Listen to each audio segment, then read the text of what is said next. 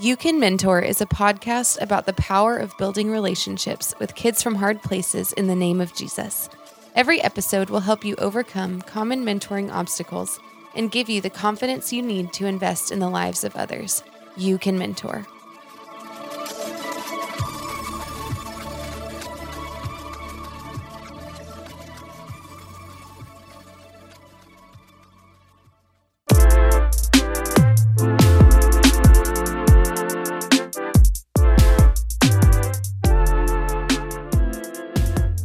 Everybody. My name is Waylon Cubitt. I am lieutenant, a lieutenant with the Oklahoma City Police Department, and I run a unit called FACT, Family Awareness and Community Teamwork. It is the only, far as I know, the only mentoring program ran through a police department. And so there's an episode that Stephen and the UCAN Mentor guys interviewed me about that, but we're going to talk in detail a little bit more about what FACT does, but we're, we're basically just a mentoring program in inner city Oklahoma City that is mentoring kids from hard places. And I have the luxury of watching officers make connections with kids and families all over the city, and it is amazing to see. We also cannot mentor all of the kids that come to our program. We cannot be 100% relational with all of them. That's why we have a volunteer coordinator because we have to have people from the community come alongside of us to mentor these these these young people. And so after a while, after so many years, we've been doing this since 2007. After so long, it became a chore to kind of manage, recruit, train, send, check up on, do all of the things that is required to keep a mentor engaged and to keep them connected uh, to the right young people. So I'm not able to do that. I'm a police officer. so I've had to have help. And so we hired some years ago this brilliant, brilliant young lady who came alongside of all of our flaws and all of our trying to figure it outness. Is that a word? Trying to figure it outness. It works. Yeah. Yeah. We're trying to figure it out. And said she would help us recruit, train, and retain and match mentors to our young people. So let me let me let me before we I introduce the person that has taken our program to the next level, especially in this area. I got to tell you is that when when you are mentoring and you want to connect, there's a lot of work to stay connected and figuring out what kids need and who is the positive caring the best matching positive caring adult to go alongside of them. And so that's why we needed the help. But the program was designed this way. In, in my mind, when I was allowed uh, and given direction to create the program from our chief of police uh, at the time, was Chief Bill Citty, my mind was we won't do a whole lot of mentoring. Cops are not going to be good mentors, but we're good. We're good at finding the kids that need mentors. And so I thought that we would like be like fishermen, like we would go out and fish at risk youth, and we would bring them in, and we would bring these kids in to uh, to the bank, kind of like we're a fisherman. We would bring the kids to the bank, and the community would be at the bank ready to take our fish, our our, our kids, and clean them and clean them and and do everything they can and get ready to serve them back to the community differently. That's what I that's what I envisioned. But what I was finding is that we were bringing these kids to shore by droves. We were we were recruiting kids easily. But when we got to the bank, there were not as many mentors to help us clean or mentor them and to send them back to the community. Which brings me to Taylor Wood. we needed help with recruiting people to be on the bank with us. And so, ladies and gentlemen, without further ado, I am so happy to introduce you to a master mentor, Taylor Wood. Welcome, Taylor. Oh, thank you so much. I'm glad to be here. Did I do a good job of setting up what we do? You always your your metaphors are top notch.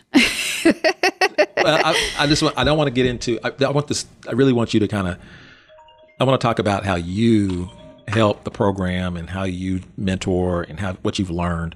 But I didn't want to do that without setting up kind of what our program, mentoring program is, because mm-hmm. a little bit different. It is a little bit. It different. is way different. Way different. Mm-hmm. Okay. So we'll talk about those differences a little bit. But before that, tell, tell the people, the other mentors who Taylor Wood is. Mm-hmm. Well, I'll tell you, I was one of those mentors that was coming to fact to to meet the students at the bank, as you could say.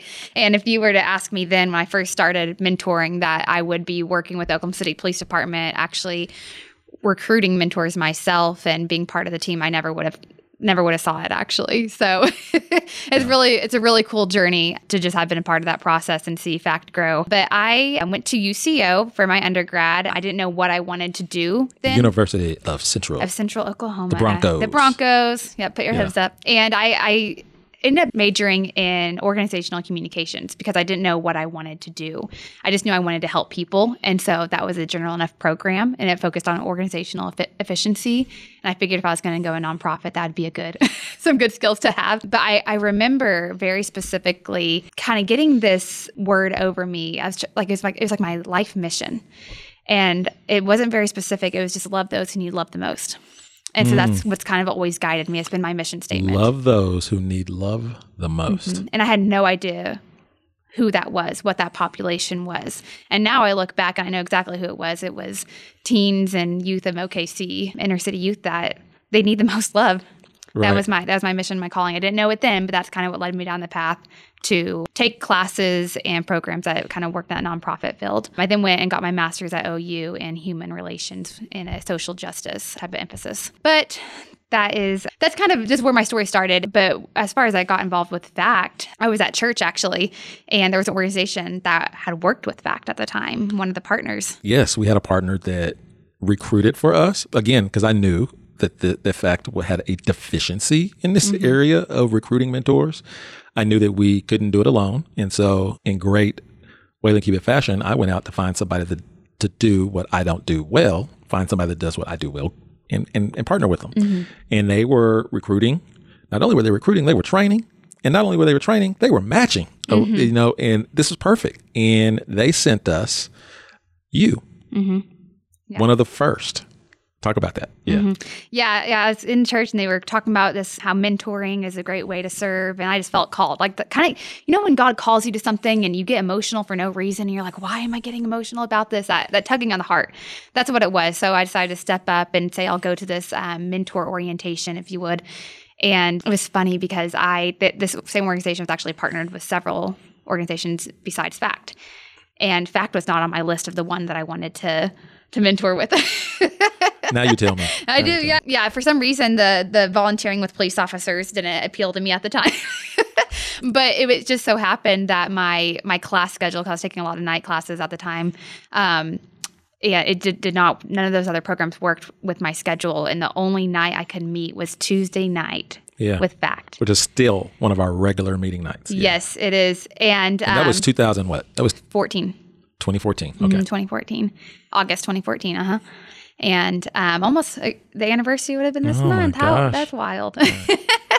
and I I went to their their training and their orientation, and then I showed up at Fact and man, I just I fell in love. I was actually a volunteer for several months. I volunteered from August, and I didn't get matched with a student until December, and I was nervous.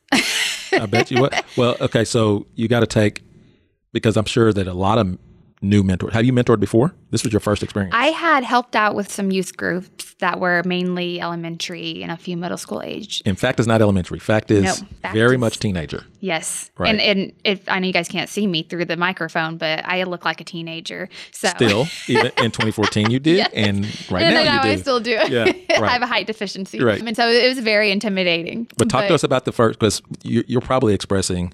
Well, now you know that every volunteer Every mm-hmm. mentor feels this way. Mm-hmm. But describe what you were going through, especially walking into a room full of cops. And I know that I was probably up running my mouth and being very energetic and active or something. I don't know what I was doing that mm-hmm. day, but I'm sure I was up front directing traffic.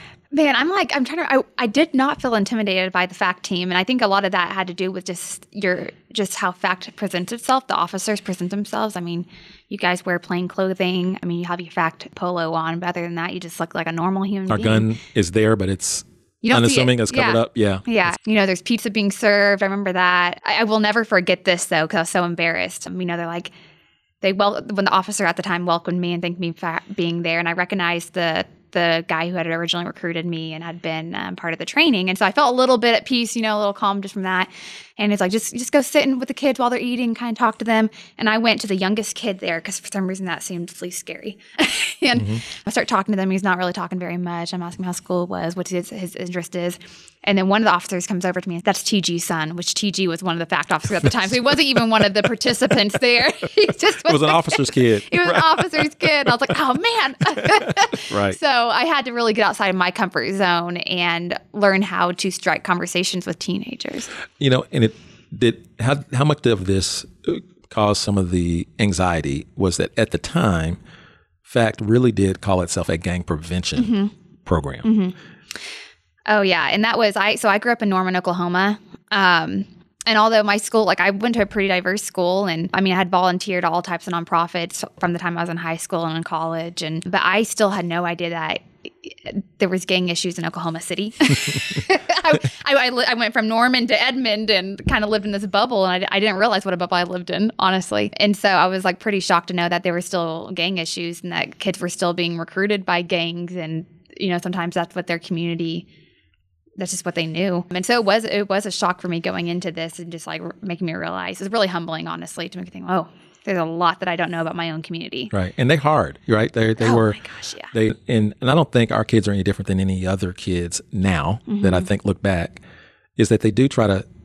I don't know. Is scare you off is the the right thing. They do want to test your commitment. the testing. Mm-hmm. Test your commitment, mm-hmm. right? Do you really want to be here? Mm-hmm. Because I'd rather you leave now than for me to get attached to you then and then you leave. Mm-hmm. So so it was a lot of that probably going on. Oh yeah, I, I even today like I tell uh, my mentors I'm training them that expect a push and a pull. Mm-hmm. Expect a push and a pull because there's going to be times whenever they're begging you in their life, but sometimes if you get too close, they'll push you away because they're just waiting for it to happen anyways because that's maybe all they've experienced with adults. Mm. Yeah, yeah, that's a that's a big lesson, and and there's probably some others that you can share some nuggets, some mm-hmm. wisdom of master mentoring that you've you've done. So you're you're you're here, you've gone, and then you finally get matched. Mm-hmm. And I remember this match, but mm-hmm. you finally get matched, and I can't believe they matched you with this young. Oh, lady. I couldn't either. I, I even went to the guy that matched me. I was like, "Are you sure about this?" yeah. Well, what, what to describe her without uh-huh. saying her name or mm-hmm. anything? But describe her mm-hmm. and what it, what it looked like and felt like. Yeah. Well, the process was they gave you an option to. Um, to preface a student that maybe you thought would be a good match. And and they said, well, we thought about that, but really we want to match you to this student instead. And I, at first, I was I had talked to her several times, and I just thought I actually thought I would probably not be a good mentor for her. And it was it's kind of now I look back, I'm like, well, that was a silly reason not to be matched with her. Is because like I could tell she had a self confidence issue, and I felt like, well, I have self confidence issues too, so I probably shouldn't be a mentor for her. Which is looking back now, is such a silly reason. Mm-hmm. You know, I could still pour love into her and build that confidence up regardless. But she she was 12 years old at the time, and her mom was very connected with the officer because there was constantly issues at home. I guess the the best way to say that. Yeah, um, was, this was tough. She was she was she didn't look 12 she didn't look 12 she was she looked probably 15 or 16 she was could be vocal Mm-hmm. She could be vocal, straight, straight, straight in your face, vocal mm-hmm. when when when pushed, mm-hmm. or just when she decided. Mm-hmm. you know, and you were you were not docile at all. That's not the word, but you were laid back. Mm-hmm. Laid back is the is what I would, would say the way I took it at the time. Laid back. And when they said, you know, we're going to put this match together, I, I, don't know if I would have put that together either, but I didn't know you. Mm-hmm. Uh, that way. But the more and more I got to know you, I knew it was a perfect match. Mm-hmm. I knew it was a perfect match. Talk to us about your early wins. So you had a, mm-hmm. you, you, you didn't she wasn't your only over the years, but she was your 1st mm-hmm. But talk to us about some of your early mentoring wins mm-hmm. and what what why you call it a win. Mm-hmm. Absolutely. Um, man, that that first match, first mentor experience taught me so much about what it means to be a mentor.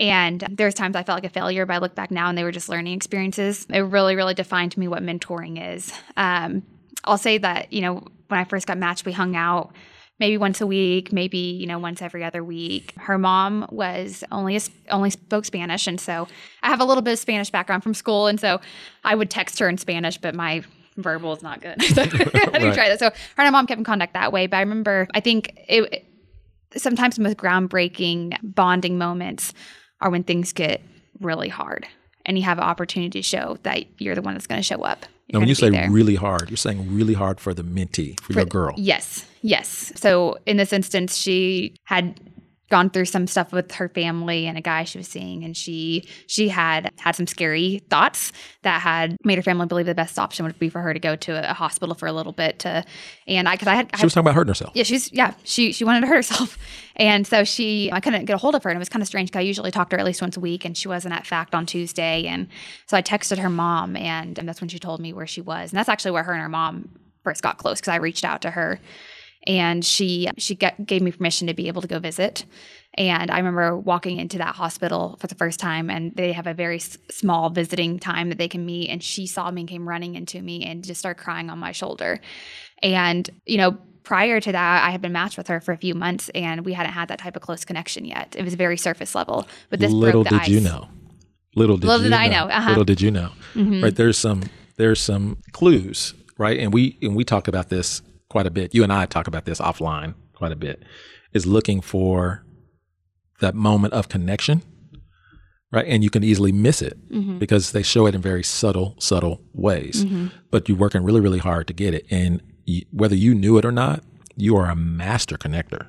Like kids have latched onto you and are following you around, are watching your every move, and I don't even think you're aware of it, how fast they connect to you. Like you might think, oh, in a couple of weeks. I'm like, that was day one. Like they connected to you when you brought them the pizza. Like when you brought them the ranch to, for them to dip in their pizza. you know, I'm like, they are they are skipping chairs, right? They are going around the person they came with to sit next to Taylor, and you don't even notice it. You don't even notice it. So you probably had this young lady hooked long before then, and so you were probably blown away by the reaction you got when you walked into that hospital. Tell me I'm wrong. You might be right. Um, Yeah, yeah. And so so it did something for you mhm, because it validated your time mhm. and your effort and your prayers. Right? You you were connected to this child and you didn't know that if you if she had connected to you, Mhm. right? You didn't know. And this was validation. Absolutely. Right. Talk Yeah, I us more. definitely showed that what I was doing had purpose. I Yeah. think that's why. It was, but after that, we got you know really really close. I mean, like her mom would not let her go out with anyone else, but she was allowed to hang out with Taylor. Mhm. and so she called me all the time. We hung out all the time. But I'll, I do want to share this story because this was probably the best learning lesson I ever had as a mentor and has really shaped how I mentor and how I train other mentors. Short like shortly after this and she had been home, she was um started seeing this the same guy again and we had no idea. Now she's 13 now. She yes, she's 13 now. Mhm. She had just had her 13th birthday actually. And she she comes to me and she says, "Taylor, I think I'm pregnant." And this time we didn't even know that she was seeing this guy again. And um, I think the hardest part of it was that he was significantly older than her. And man, I remember whenever we confirmed that she was pregnant, I've never been so mad in my life. I didn't even realize, I, I, I don't think I realized how mentally invested I was and heart invested with this family. I, I was shaking. It was like she's my own little sister. Mhm. I felt like she'd been taken advantage of. And I felt like a failure because I thought my purpose as a mentor was to prevent things like teen pregnancy Yeah. and the stereotypes that are out there. Yeah. If I were to come along as a mentor and be in her life, then these things shouldn't happen. Yeah. And I I felt like a, a complete failure.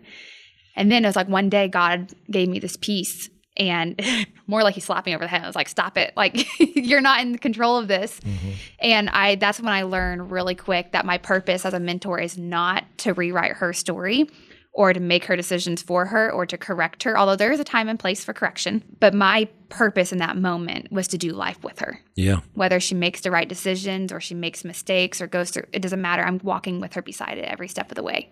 And that changed it all for me. Right.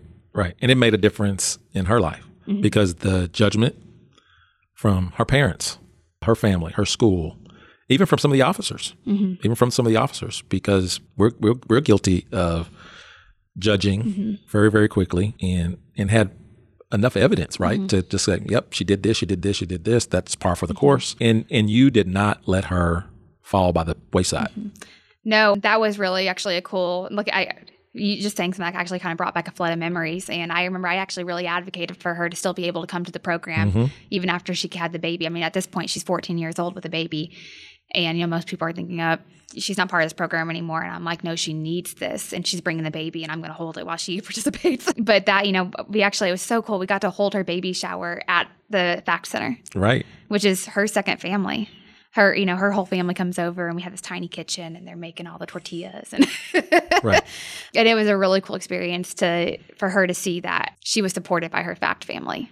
Right, right. And there was and, and there was because of this boyfriend and because of the issues for the police officers, we were really concerned mm-hmm. about whether or not this relationship ought to stay. Mm-hmm. Oh, he was scared to death. That yeah. that boy was scared to death to be around, and he should have been. right, right, right. But we got through it, and uh-huh. you you learn you learn some valuable lessons, and that is one that you know we have to always underline as mentors is that you're not their parents. Mm-hmm.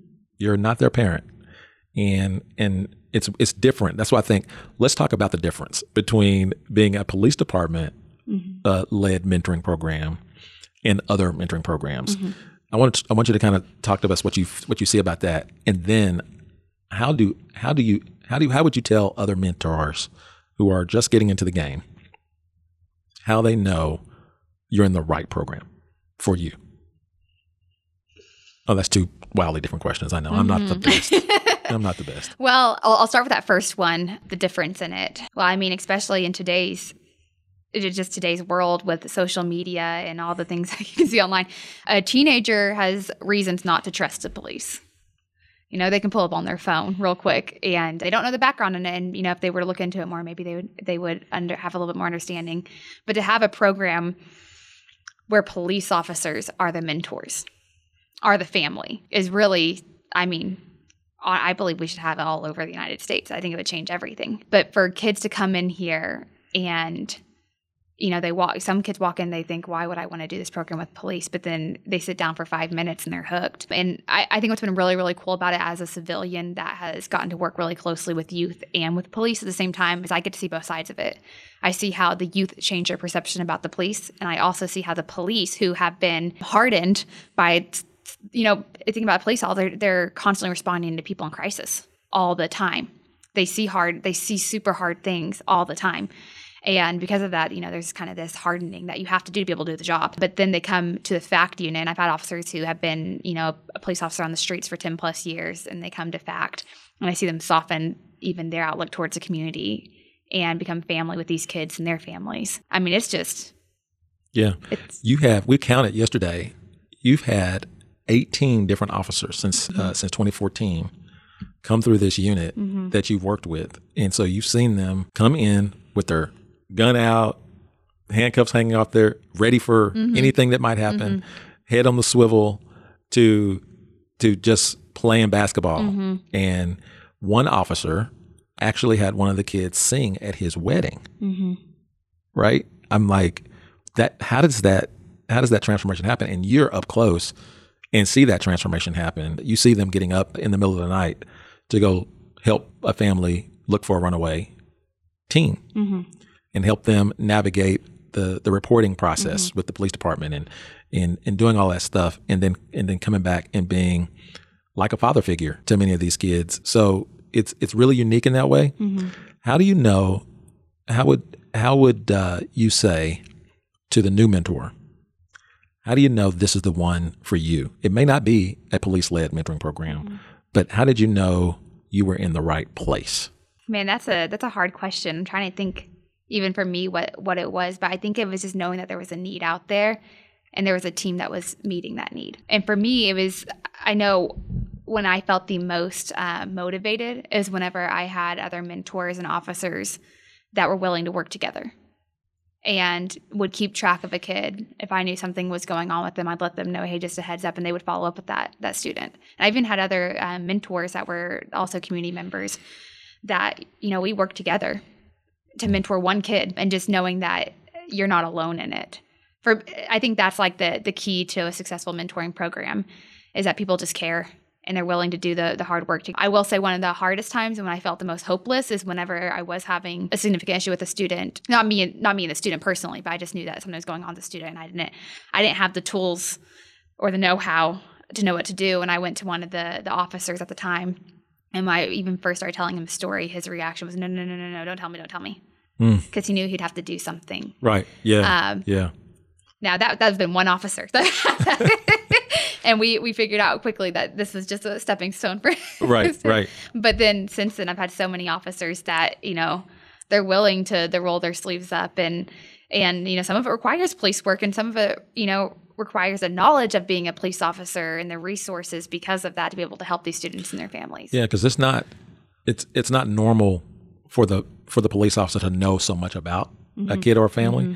And so this officer that you're talking about, I, I know who you're talking about, but part of it is laziness, right? Like, do not tell me something that's going to activate the police officer in me mm-hmm. that means I have to do police officer stuff, which requires work. Mm-hmm. Part of it is that. And part of it is I do not want to be a police officer to these kids. I want to be their mentor. Mm-hmm. Don't tell me something that's going to make them, make them see me differently than what they've always seen me as.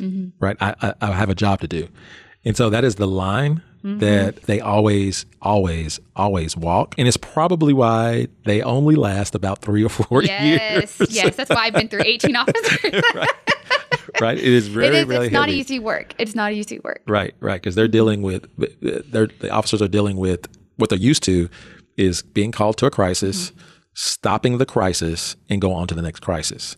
Here, This they're connection. they're never ever stop. They're like they're at the beginning of the crisis, the middle, and through it, and and then at the end of the mm-hmm. crisis, they still have the same subject, the same kid, the same mom, the same dad, the same pastor, the same teacher, that all care about this this one kid or these same sibling sets, th- that kind of thing. So it's really interesting that you get to see it and describe that. Now, before we end, I want to talk about how you give kids bad news because we have had to deliver bad news to mm-hmm. kids as a program, as an organization. We've had to, to give them bad news, and we've done it well, and we've done it not so well. Mm-hmm. Talk about the hard news that we've that we had to give in the past, and how how we blew it. Yes, I, I think the key to delivering bad news is to still have hope in the mm. message. Yeah, And I think I know like one particular message that I think you and I are both thinking of right now is when we potentially we had to shut down the fact program for a short time, yeah, yeah. but we unit- didn't know we didn't know it was coming back. Right. Yeah. Um, The- we got cut out of the budget mm-hmm. and the unit was shut down. And so we had 60, 70, 80 kids mm-hmm. that we were dealing with, 30 or 40 that we see weekly, and four or five officers. They were all, all of everybody was going mm-hmm. back to patrol. Yeah. And we, it was no tomorrow. Program was ending. And we didn't do that so well. I think it it was a shock to everyone because it was pretty unexpected. And at the time, I wasn't I wasn't working for the unit yet. I was just one of the volunteers, and so I, it, just as a volunteer, like I was like, well, what what what do I do? But also, what do these kids do? And I think I, I saw it delivered well on one day, and then delivered badly on another day. And the first time it was, it was explained. So these, I think the important thing is to give them perspective, let them know what is going on. And here's the hopeful side of it. You know, we we're still family. Mm. This doesn't end here. And and just to give some um, background on our students, you know, they they've been coming. Some of them since they were 12 years old. Some of them snuck in at nine with Right. their siblings. With their siblings. Yeah. And so this really is family to them. I mean, I know I have kids now that started when they were 12 and they're they're 21 now, and they still they still try to be part of the pet back family, Right. even though they're a- aged out. And so it's like, well, what, where do I go now? What do I do? What do I do? Yeah. And so when it was delivered well, it was again, it was this hope that we still we're still family. That doesn't change anything. You can still call us. We're still here. Um, and this was just a stepping stone. You have potential, and you need you know don't let this be the end of it. Right. I'm always here for you. Yes. This is although the program doesn't end, the relationship doesn't. Yes. You know, that's kind of we did it at one part of town. Then on the other side of town, other other people took the lead on delivering the news, and they didn't do it that way. It- this is the last meeting. We're being shut down. Boom. We had kids running out. yeah, We had kids angry, crying, punching the bathroom walls, mm-hmm. just uh, straight up left. straight up ran out. Mm-hmm. Yeah, it was. It was Um, were, they didn't have answers. They didn't have an explanation. They didn't. They didn't. They didn't give that that hope nugget that they needed. And it was. It was. It was rocky and a lot of confusion. There was so much confusion, and I think even some kids. I think they they took it personally. Right. It was done without thinking about the their personal experience that they brought to mm-hmm. the program. And and so they were we we were further traumatizing them mm-hmm. by taking away something mm-hmm. that was consistent or they felt like was consistent and solid and They trusted it. and they trusted. And the adults were doing it to them again, you know. Uh, and although it was not us doing it, we couldn't avoid it, that type of thing. But bad news comes, and l- unexpected things happen that is not desirable. And we as adults have to be able to share with kids in a, in a very hopeful way, mm-hmm. and let them know that this does not have to be traumatic because there's another there's a brighter side to it. There's a there's a there's a tomorrow coming. The sun does rise, mm-hmm. right? Tomorrow. Mm-hmm. And I bring that up is because for us, this is a gloomy, gloomy time for us in the FACT program. It's because you're transitioning to another space. You're actually leaving town and States. states. like you're moving hundred thousand mm-hmm. miles away, and there's a lot of kids and a lot of mentors and officers that we really have probably taken your skill set, your knowledge, your love for granted because it's just been so consistent.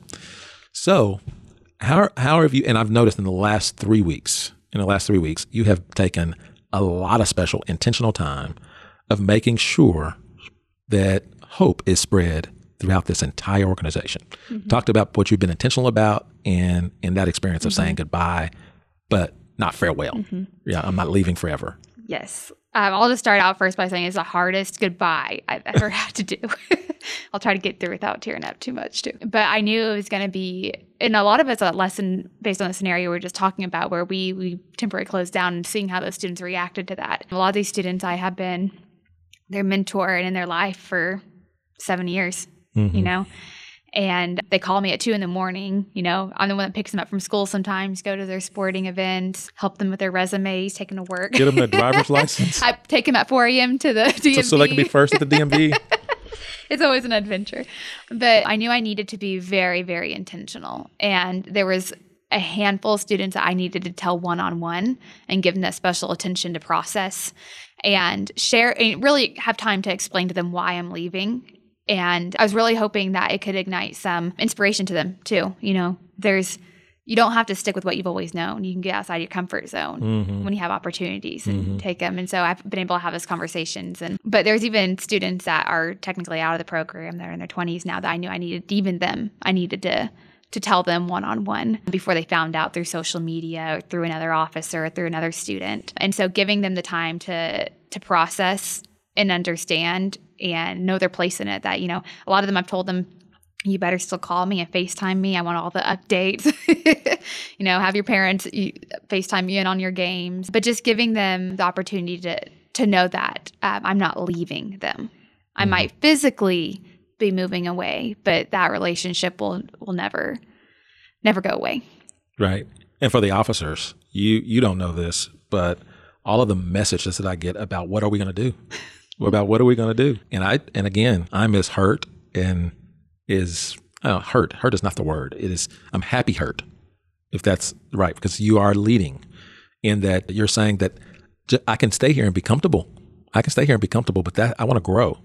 And so I'm happy hurt that you're moving along and we are just so grateful, these officers, whether I know they give you a hard time and we have a, our own little fun culture uh, and they give you a really hard time and you've, and you've done well with that. But they are concerned for the life of the program because you've been such a foundational part of it for such a long time. You did it as a volunteer. We don't pay you enough for part time.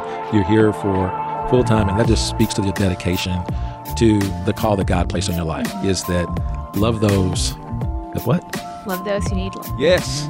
Right. And so we clearly, clearly are among those that need love the most. Hmm. The police officers of the Oklahoma City Police Department and the 18 officers that have come through this program are, let me just say, tremendously grateful for putting us on the map and giving us all the stuff that we need to, to in the confidence to go out and do the work differently than any other police department in the country. So thank you so much for service. And so I'm giving you an official fact coin. And on one side, it says the Oklahoma City Police Department. And on the other side, it says fact. Fact is family. And we give those coins. Police officers share these coins uh, from agency to agency, agency to say, although I'm not in my jurisdiction, I am with you. mm-hmm. right? And so you have that coin to say you are forever our family and that we are with you. Without anything else being said before we just start crying and sniveling all over these microphones, I got to say, you can mentor. Thank you so much for joining in.